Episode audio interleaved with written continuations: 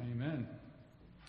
Please rise for the reading of Scripture, which today comes from the 15th chapter of 1 Corinthians. Now I would remind you, brothers, of the gospel I preached to you, which you received, in which you stand, and by which you are being saved, if you hold fast to the word I preached to you, unless you believed in vain. For I delivered to you as of first importance what I also received that Christ died for our sins in accordance with the Scriptures, that he was buried, that he was raised on the third day in accordance with the Scriptures, and that he appeared to Cephas, then to the twelve. Then he appeared to more than 500 brothers at one time, most of whom are still alive, though some have fallen asleep. Then he appeared to James, then to all the apostles. Last of all, as to one untimely born, he appeared also to me. For I am the least of the apostles, unworthy to be called an apostle because I persecuted the church of God. But by the grace of God, I am what I am, and his grace toward me was not in vain. On the contrary, I worked harder than any of them, though it was not I, but the grace of God that is with me. Whether then it was I or they, so we preached, and so you believed. Now, if Christ is proclaimed as raised from the dead, how can some of you say that there is no resurrection of the dead? But if there is no resurrection of the dead, then not even Christ has been raised. And if Christ has not been raised, then our preaching is in vain, and your faith is in vain. We are even found to be misrepresenting God because we testified about God that He raised Christ, whom He did not raise, if it is true that the dead are not raised. But if the dead are not raised,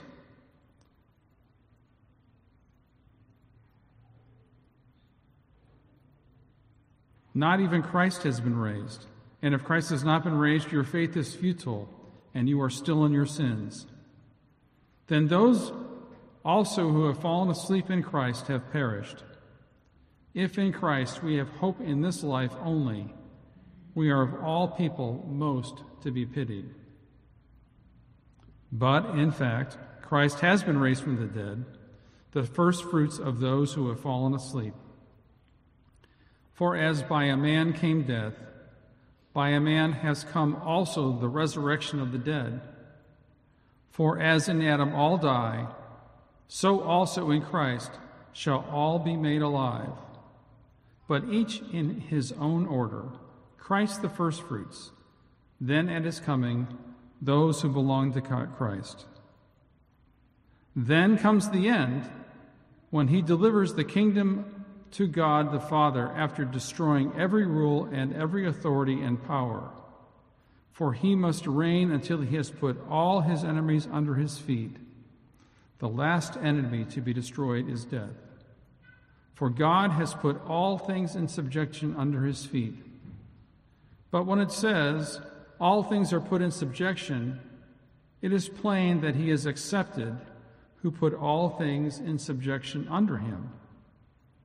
When all things are subjected to him, then the Son himself will also be subjected to him who put all things in subjection under him, that God may be all in all.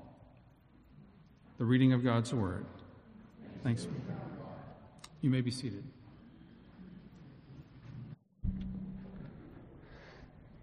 Thank you so much, Paul. Let us pray as we go into God's word. Father, we thank you for your word, that it is alive and active, able to shape, able to create, able to do all that it accomplishes. We thank you so much, Father, and we pray that these words would be written on our hearts. We pray this in Jesus' name. Amen.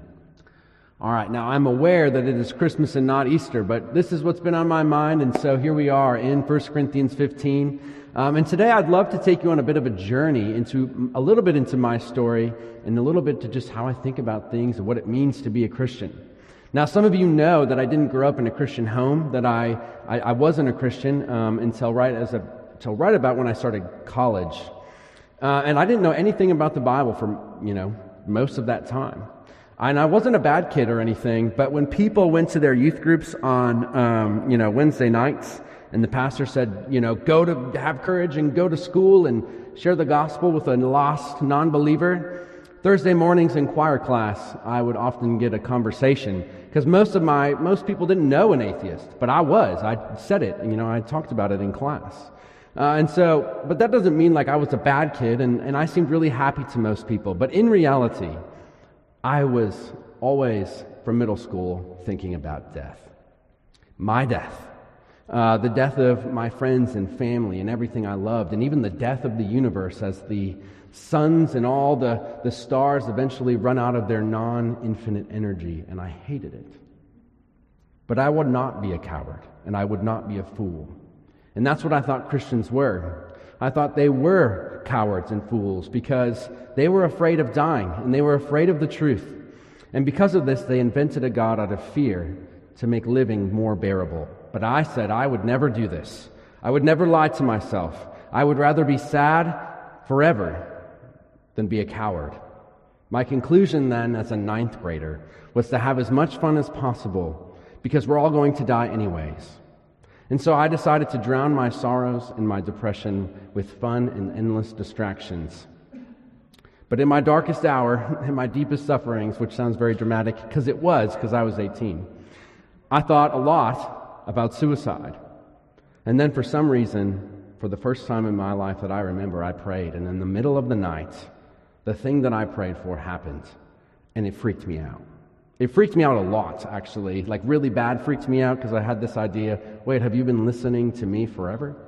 Um, and so I had this idea my last half of my senior year of high school that I would try to see if Christianity was true.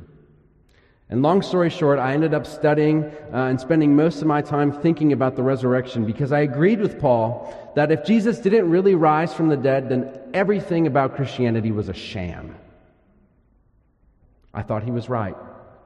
C.S. Lewis said Jesus was either a lunatic, a liar, or he was Lord, and he has not allowed you to come to any other conclusion. He cannot be a good moral teacher. He is either the God of the universe or a liar worse than the worst devils. And so that's where I spent my time, studying the resurrection and asking, how do you even know what happened 2,000 years ago in the time before video cameras and instant news? In the end, I decided that the resurrection was true but I don't think I was a Christian yet. As I, you know, decide as I was entering into college, I picked up the Bible for the first time in my life and I read Matthew. And then I read the book of Revelation, which was a huge mistake. Uh, and then went back to the safe, you know, the safe books and I read Mark. And by the time I got to Luke, I felt like I understood what Jesus was saying. And he was saying that I am the Lord. I am Lord. But not a bad Lord like our earthly lords. He doesn't say, Go and die for me and give you my things, or give, and give me your things. Jesus laid down his life for his people, and he gave us completely his blessings and his things. And I said, You are my Lord. And the resurrection was key to that. And the resurrection has been on my mind much again lately, as it almost always is. And I found myself thinking a lot about this chapter, which is our text today where the resurrection is placed as the key event of all of human history. It rewrites all reality, the reality that to the church must now become the thing that shapes us and guides us. It is the victory of all victories. The resurrection power of Christ is ours by faith, and that power is now a part of the very a part of our DNA. And so it should be. And so we're going to do a little bit of theology today. And that is because, just like in Corinth, wrong ideas and misunderstandings of the resurrection deeply shaped how the people lived and how they saw God in their lives. And so Paul taught them about the resurrection that it might reshape their entire lives. And my hope today is that it might do the same for us, that it might renew our hope and give us and renew our strength and give us such great love and motivation to serve Jesus all the more. And so we're going to see three things from our text today, which, to be fair, there is so much more that can be said than the three things that we're going to talk about today. But we are going to talk about three things. And the first thing we're going to talk about is the fact of the resurrection. And the second thing we're going to talk about is the grace in the resurrection. And the third thing we're going to talk about is our possession of the resurrection. So let us start with the facts of the resurrection. Now, as I said in my story, my coming to faith, there was something that was really, really important to me, and that was that the resurrection, the gospel, had to be true. It had to be. It had to be factual. And in our text today, that's the first thing that Paul says. And he says, This matters. Would you look at me, look with me and read verses again, 12 through 13. Paul says, Now, if Christ is proclaimed as raised from the dead, how can some of you say that there is no resurrection of the dead? But if there is no resurrection of the dead, then not even Christ has been raised from the dead. What Paul here is saying, and he'll go on to say this in the next few verses, is simply amazing. He's saying if Jesus didn't rise from the dead in history, in real life, on this planet, then our whole faith is pointless. He says, if Jesus didn't really rise from the dead, then all of our ministry and our preaching and our faith and our lives and the way we live them and our coming to church is utterly meaningless. It is vain. It is nothing. Not only that, he says, if Christ has not really been raised from the dead, then we are actually misrepresenting God. We are bearing false witness towards the God of the Bible, and we are actually his enemies. We are still in our sins, he said, and the dead are just that. They're dead. There's nothing else to them. And he ends in verse 19 by saying that we are to be pitied most amongst all men. If Christ is not raised from the dead, then we are to be pitied most amongst all the men of this world. And this, I think, it's many things, but one of the things this is, it is a, it is a real critique against cultural Christianity. It is a real critique against just going through the motions. It is a real critique, I think, against lukewarm faith. Like I've always just, um, you know, that mindset of I've always just been a Christian, or I, it feels good, or it's a good example, or my parents did it, so I did it. That doesn't make any sense. If Jesus rose from the dead, it changes anything. But if he didn't, Paul is honest. Don't be a Christian. If he rose from the dead, don't be a Christian. because it doesn't make any sense. And you know what? I am so glad that Paul says this. I am so glad that Paul says this because I have these concerns. I have doubts. There are times when I think this is too costly. This is too hard. I don't want to do this. And it's really important to me that God and Paul knows that we have these doubts, but also that he's honest. And he says, I agree. If it isn't real, you should walk away. But here's the thing it is real. Jesus really did rise from the dead. He says in verse 3 I delivered to you of the most important thing, that which I also have received. That Christ, that Christ died for our sins according to the scriptures, according to God's plan. The Bible teaches from beginning to end that it was always moving towards Christ. And that on the third day he rose from the dead, also according to the scriptures. And then he was seen by many people, most of whom he says are still alive today. And what he's saying there is if you don't believe me, go and talk to them. That's what he's doing. He's saying there's eyewitnesses to this. I'm not making this up.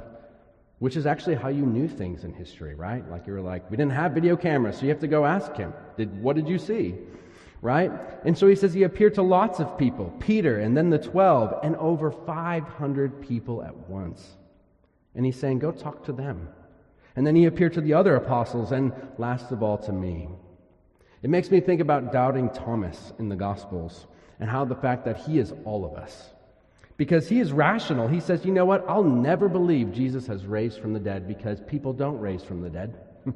I'll never believe it unless I can see it with my own eyes and touch it with my own, in my own fingers. And of course, Jesus appears, and Jesus and, and Thomas do just that. And that story is written in the scriptures for us to know that it was just as unbelievable to them as it is to us. And he tells us that story so that we know this is what they did. And Jesus says, Blessed are all of you who believe in Jesus, but who don't get to touch and do not get to see.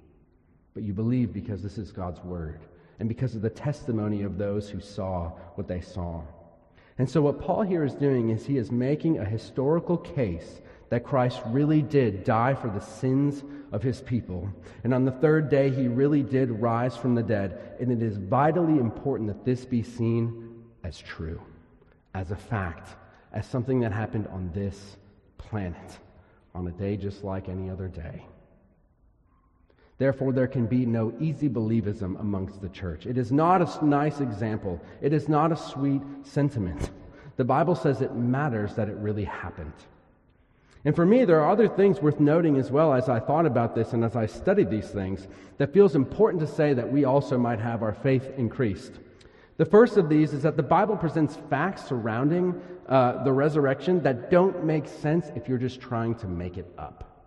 For instance, we see that the chief authors, the writers of the Bible, the spreaders of the message of the gospel, are presented in these stories as fools and people who don't get it. But if you're inventing a religion, you don't need to put that in there. In fact, it actually is hurtful to your own case to put that you're in there. Like, you could just not put it. But they put it in there. And why do they put it in there? Because they're not trying to glorify themselves. They're trying to tell you this is what we saw, which is exactly what the Gospels are. If you were trying to start a religion, you wouldn't put the chief messengers, aka yourself, as foolish unless that really was the way it was. You also wouldn't have the first eyewitnesses of the resurrection be women, which is what the Gospels say. For as the Jewish saying goes, a woman's testimony is less than even a dog's in court. And yet, it's Jesus who first raises from the dead and the first people to see him and proclaim him, and its chief witnesses are women. The only reason you would put that in the story of the Gospels is because it's true. Because to put those things in there is how you de invent a religion, not try and start one. I've also heard it said by people that people didn't know a lot what we know about science and about, you know, all the things we've learned about science. You know, everybody back in the day, they all just believed in the supernatural and life after death and people coming back to life. But as N.T. Wright says, the reason, in fact, that they crucified Jesus was because they very well knew that dead people stay dead. He says, We moderns are not the first people to discover that dead people stay dead. In fact, that is why they killed Jesus. And in fact, every person who's ever lived knows that dead people stay dead. We moderns are not the first to know this. But even to Jewish people, they disbelieved that there would ever be a resurrection in, in the middle of human history at the time. What changed their minds? It was Jesus rising from the dead. The idea that God would, that the idea that God could ever become man was so blasphemous. And yet, literally overnight, you have hundreds of people saying that Jesus was the Son of God. Indeed, he was God, as Doubting Thomas says, My Lord, my God. Why would people say this literally overnight? It's because Jesus rose from the dead. And though they didn't believe it right away either, the facts changed their mind. And lastly, the last thing I'll say, and maybe most importantly to me, Blaise Pascal, the mathematician and theologian, said, I always believe those eyewitnesses who get their throats slit. Almost all of the apostles died for their faith. They died to share this good news that the God man had been slain, but death was defeated in his, and it could not hold him, for he rose from the dead, and everything has changed. Now, if you're doing, if you're inventing a religion for your own glory or for money or for whatever it is, you don't get killed for it. That defeats the purpose of what you're trying to do. How can you enjoy your wealth if you're dead? But they did not forsake their message. They went to the grave with it, knowing that not only had Jesus risen from the dead, but they themselves would be raised. Now, why does this matter? Why am I talking about this at all? Why does it matter that this is a historical event? Paul says in verses 1 and 2 I say all of this so that you may hold fast to this word, that you may hold on to this news more strong and deeper than ever before. I say this to you so that you might put a death grip of your faith in your heart around the good news that Jesus has risen from the dead. I want you to cling to it. I want you to build your life around it. I want you to hope onto it with dear life and stand on it with all your weight. Paul says this not only to increase our faith, but to make the resurrection of Jesus the very focal point of our entire existence. Like the sun and the planets that revolve around it, we, the church, must revolve around the truths of the gospel. And nothing is more sacred and beautiful and wonderful than the good news that Jesus Christ has risen from the dead and death has been destroyed once and for all. And so the first thing that Paul says here is that the resurrection is a fact. But the second thing he says here is that the grace of God is found in the resurrection. If you would look at with me at verses 8 through 10, I'm going to read them. Paul says, Last of all, as to one untimely born, he, Jesus, appeared also to me. For I am the least of the apostles, unworthy to be called an apostle because I persecuted the church of God. But by the grace of God, I am what I am, and his grace toward me was not in vain. On the contrary, I worked harder than any of them, though it was not I, but the grace of God that was within me. Now, I want to spend a few minutes here talking about grace because I think if you ask a hundred different Christians, what is grace? You're probably going to get about a hundred different answers. And this feels sometimes like Christianese to me, like it's just things we say. And so I want to spend a little bit of time talking about how the resurrection is grace and how we see grace working in the resurrection. Now, a man named John Barclay, who is a New Testament professor in England and who trained many of my seminary professors, got very frustrated about Bible debates between Bible scholars and decided, you know what, I'm going to study the word grace. And so he read every single document ever written between um, 200 BC and 200 AD from Jewish, Roman, and Greek documents that we have. He read them all, which is crazy. Um, and he paid very close attention to every time they used the word grace, and he marked what they meant by it. And what he found was very, very helpful. He found that different people used the word in different ways at different times. And it had much, and it had more than even one meaning. It very simply means gift. But there's different types of gifts, and people use gifts in different ways. Uh, and this is actually good news. And also, it's very, very normal, for language is always changing and always fluid. Uh, just like when I say, you know, this bench is very cool, you know, because I'm touching this bench, that I mean it's cold to the touch. But if I say Jerry is very cool, you know that what I mean is he's really awesome, he's cool, hip, fun, uh, not cool to the touch, a great dancer. Jerry's a lot of things, a great guitar player. He is, in fact, very, very cool. So, grace also can mean different things. There you go, Jerry. uh, grace can mean many different things, uh, or a few different things. Um, and I want to show you what Paul means here when he uses the word grace. Paul says that by the grace of God, he is what he is. But before the resurrected Christ appeared to him, he was the least of these, unworthy to be called an apostle because he was a persecutor and he killed Christians. He persecuted the church. And what he means here by this grace is this that it is not equal. It is not an equal gift exchanged amongst fellow worthy peers. God is awesome and he is good and he is amazing and he gives good gifts and he gives them to unworthy people.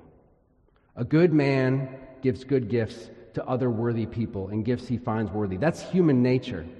But only a great man gives his good gifts, even to the unworthy. Christ alone is worthy. And yet in him we have found forgiveness, adoption, love, affection, eternal life, and that has been given, the Bible says, to sinners. Let me remind you of how opposite this is to human nature. The greatest American hero, Santa Claus, let me remind you, gives coal to the naughty, but gives presents to the good. Even he gives gifts to those who are worthy. But we also don't want to give our money to bad people. We don't want to give our honor, or even, if we're honest, there are people who could walk into our churches that we would immediately look upon and decide are unworthy just by how they look, or how they dress, or how they talk. We don't want to give our money to these things. We don't want to give our honor to these things because they aren't worthy. But the gospel is just that that the treasures of heaven were given to sinners.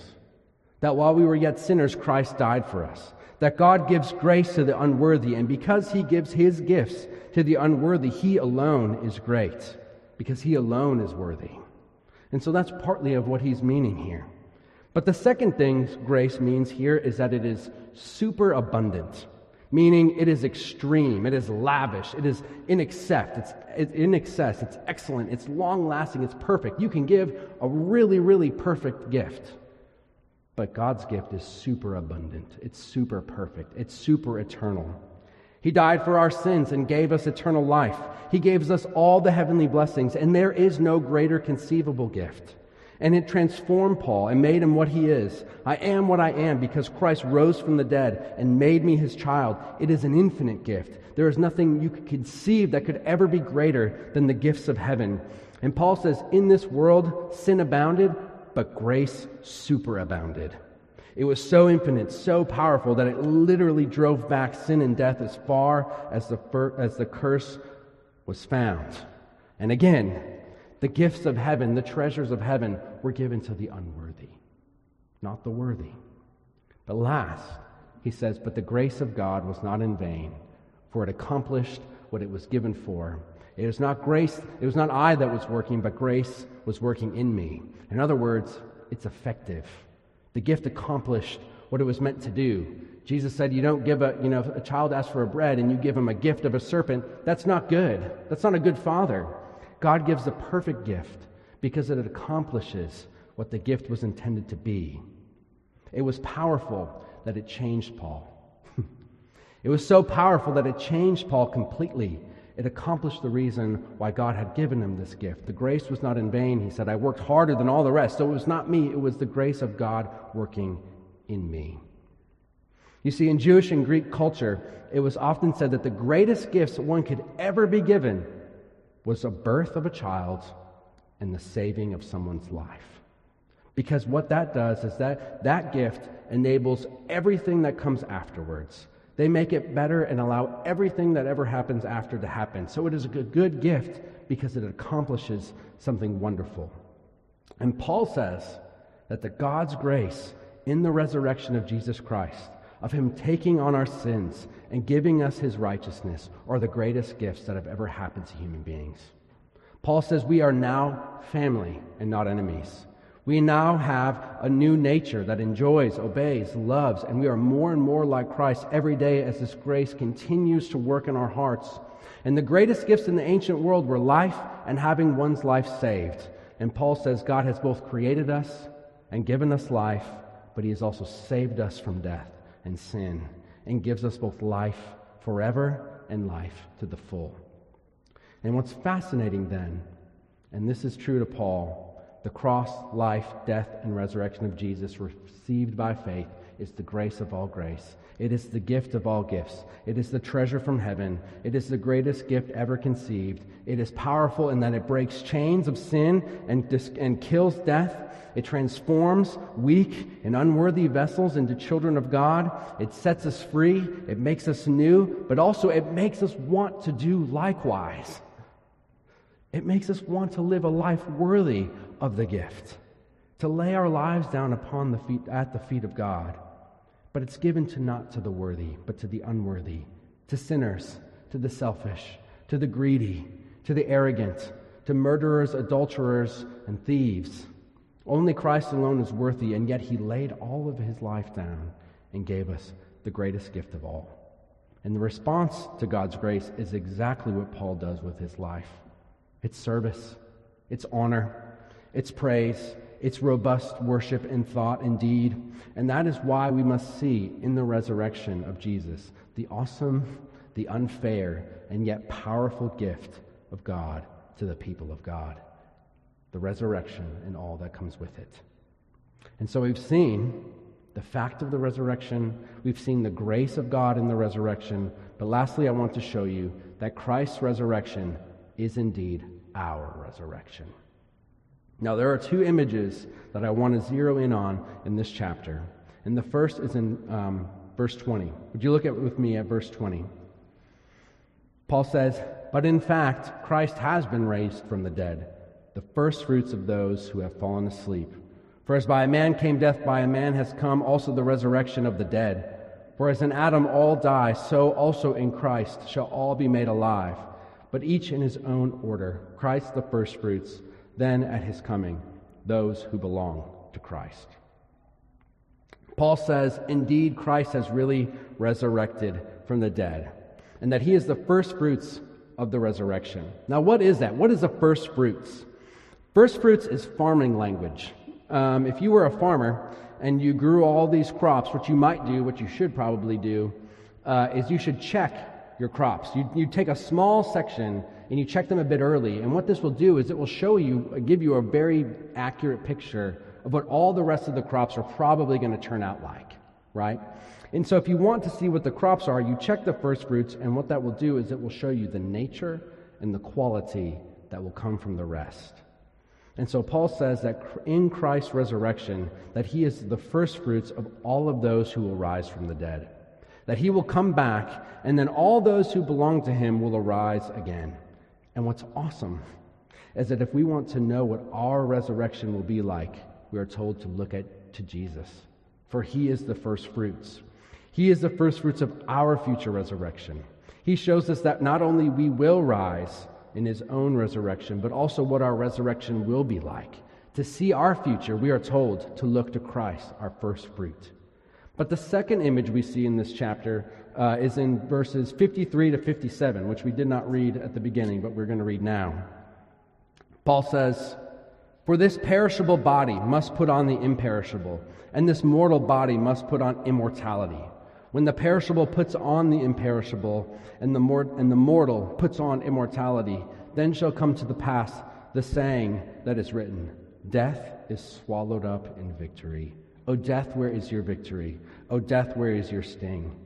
The sting of death is sin, and the power of sin is the law. But thanks be to God who gives us the victory through our Lord Jesus Christ. Paul says that when Christ returns, we shall all be changed. That, whence, that which once decayed our bodies will not any longer, for we will put on immortality. And then will come to pass one of my favorite verses in all of the Bible Death is swallowed up in victory. Its power and sting are no more. Its victory is no more. Death has always, to anybody who's lost anybody, death seems to have won. But there is a moment when death will be defeated, which has already begun in Christ Jesus. And now death does not dominate us anymore. And I love the imagery and the words of victory. It makes me think first of King David in his fight against Goliath. You see, we all read that story, right? And we think, man, I got to be like David. I got to try harder, pray more, and if I do all these things and if I'm really holy and all that stuff, I'll be, a, I'll be able to beat no matter what enemy ever comes to me. But here's the thing that's not the point of the story of King David, because we aren't kings and we aren't Davids. We're the people, if it were anybody in the story, we're the people cowering in fear with no ability whatsoever to beat a giant. And we are terrified and alone and praying that God might send a hero to vanquish this person that would vanquish us. The story of David and Goliath teaches us to long for a hero to long for a hero, a king, in fact, who would rise up and defeat the enemies of his people. And that's exactly what David does. But here's the thing when David defeats Goliath, at that exact moment, all the victories and blessings of David's victory are immediately given to his people. They charge across the river and they're free and they're no longer, you know, a slave to, to Goliath. But even more so, that's exactly what King Jesus has done for us. Paul says the sting of death is sin, and the power of sin is in the law, and that the law demands death for sin. But thanks be to God who has given us the victory. And that victory is the resurrection and eternal life through Jesus Christ. And he says, given, and don't miss that grace word there, right? The victory is given to us by grace, that we did not live to finger. The victory of Christ has been given to us. And here's what I want you to see in both of these sections of the first fruits, and as Christ the victor, he makes a very key and central point, and that is Christ is the first fruits of your resurrection. It's not just some idea, it's not some out there thing. It is our resurrection. The resurrection of Jesus was not just for himself, it was for the people of God. The, the victory that Christ has won by paying for sin and rising from the dead and defeating those things is your victory. All the blessings of the resurrection and eternal life are ours. That's real. Christ died for our sins according to the plan of God given to us in the scriptures. He was buried, but then he rose again, and that resurrection was not for him alone, but for us. He has given us this amazing grace, the gift of all gifts. The resurrection is ours. That his resurrection really happened, and it is our future. And because of that, because that's true, it has changed everything. It has to be the driving force of our lives and the chief reality as we walk day by day. The victory over sin and death has already been won. The victory has already been given to you. And that same power that rose Christ from the dead is coursing through our veins. And the grace of God is working in us day by day, causing us to die to sin and live more and more unto righteousness, though we did not deserve it. Though we are unworthy and still are, though we have all sinned and still sin, God has lavished us with a gift beyond our wildest dreams. And that gift is both unfair, but it is powerful and it is effective, and it has to be the thing that is the most true about our lives and our future. That is the road we must walk. That is what we are called to, and anything else makes no sense. And Paul ends the magnum opus on this letter, on this chapter, with his main point. And don't, don't miss this. And people miss this. The whole reason he writes this chapter, he says, is then in verse 58, he says, Therefore. Why have I told you all these things? Why am I pressing so hard into this? He says this, Therefore, my beloved brothers, be steadfast, be immovable, always abounding in the work of the Lord, knowing that in the Lord your labor is not in vain. Why am I telling you this? What's the point? Why, why does the resurrection matter? People used to say to C.S. Lewis, people are so heavenly, so heavenly minded that you are of no earthly good. And, Paul, and C.S. Lewis said, that is untrue. It is those who are of the most heavenly minded are of the most earthly good. I'm telling you this, church, because I want you to be steadfast. I want you to be grounded in the gospel. I want your allegiance and obedience to be to nothing else, to no one else. I want you to be immovable, like a giant boulder that nothing can move, like the sword and the stone in King Arthur's story that no one can take out. I want you to be rooted and grounded in Jesus Christ. I want that's where to be your hope to be. And all your hope should be rested upon him. And he says, I want this grace, this gift to abound in you and to cause you to live your life with joy in service to the Lord. Let us see all our lives, our work, our parenting, our jobs, our relationships, our choices, all of our work as a life of worship and gratitude to, to the greatest truth that's ever been told. And may we praise God forever and ever, knowing that our labor is not in vain. You see, that's the thing that I thought about my life before I became a Christian is why am I doing anything? It's all in vain. I'm going to die. And that's true if there is, if Jesus hasn't risen from the dead. But your life is not in vain, and what you do is not in vain. And there is nothing in vain about you because Jesus Christ has risen from the dead. And that resurrection is yours. That's our future. To anyone who has lost anything or anyone, that is the greatest news, for I will see them again.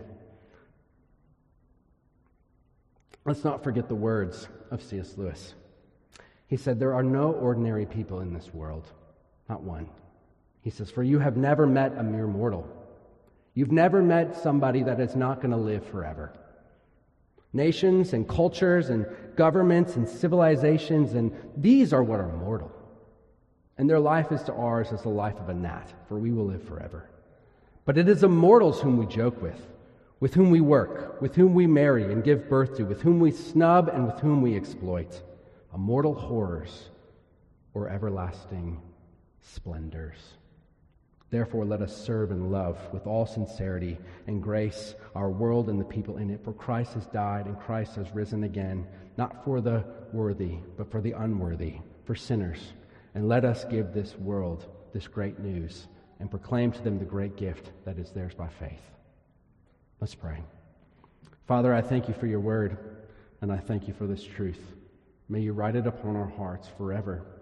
And may, Lord, we have hope in you forever. And may, Lord, those who are weary and laden and sick and afraid, Father, may you strengthen them with your word. And may, Lord, as we come to this table, as we eat a bread and drink this cup, proclaim the death, but also the resurrection and the return of our Lord Jesus Christ. O oh Lord, make this as real as anything, that we may be faithful forever. We love you and we pray all this in your name. Amen.